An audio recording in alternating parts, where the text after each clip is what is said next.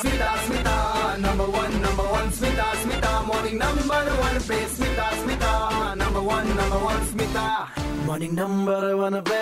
Super hits 93.5 red FM पर मैं हूँ RJ Smita in the show morning number one good morning once again COVID 19 pandemic की वजह से सब कुछ रुक गया है थम गया है और इसी बीच स्पोर्ट्स एक्टिविटीज़ भी बंद हो गए हैं। बट हाँ स्पोर्ट्स इज़ अ थिंग जिसको बाउंस बैक करना ही होगा।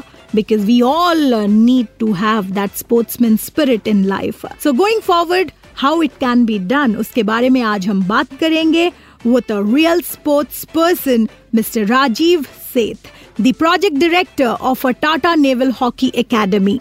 And also, he is an ex first class cricketer for Bengal and Odisha. Currently, he is uh, empaneled BCCI match referee since uh, 2013. So, good morning and welcome to Red FM Morning Number One, sir. Good morning, Smita. Wonderful to have you talking to me this morning, and uh, good morning to all listener friends. So, sir, uh, you are one man with many hats. That's so kind of you. So, first and foremost, thanks for giving us this opportunity to talk to all our listener friends uh, all over Odisha. Because Naval Tata Hockey Academy uh, is is a great initiative between uh, the government of Odisha, with Honorable uh, Chief Minister of Odisha's vision, uh, sports for youth, youth for sports. Uh, you know, youth for future. So, sir, talking about the Tata Naval Hockey Academy, which you are leading, uh, what are the plans of the academy and what is your vision? The objective of uh, this academy is obviously to produce uh, the best talent Yeah. and who can go on to uh, represent the country and obviously uh, win laurels at the Olympics.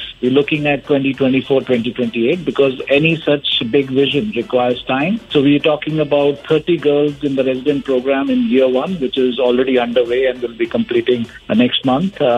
And then uh, we add 30 boys this year, which is year two, uh, taking the tally to 60. And thereafter, we also have a budget for another 20 odd guys. So we we, we are, you know, uh, over the period of three to five years, we're going to be progressively moving up. And I think uh, uh, I think Odisha government has uh, done so much already in the in the field of sports, and and this is a good beginning for hockey because hockey is the number one sport of the state state and has produced results time and again. And uh, really really look forward to it to आगे भी हमारी बातचीत जारी रहेगी with mister Rajiv Seth project director Tata naval hockey academy 93.5 red FM बजाते रहो।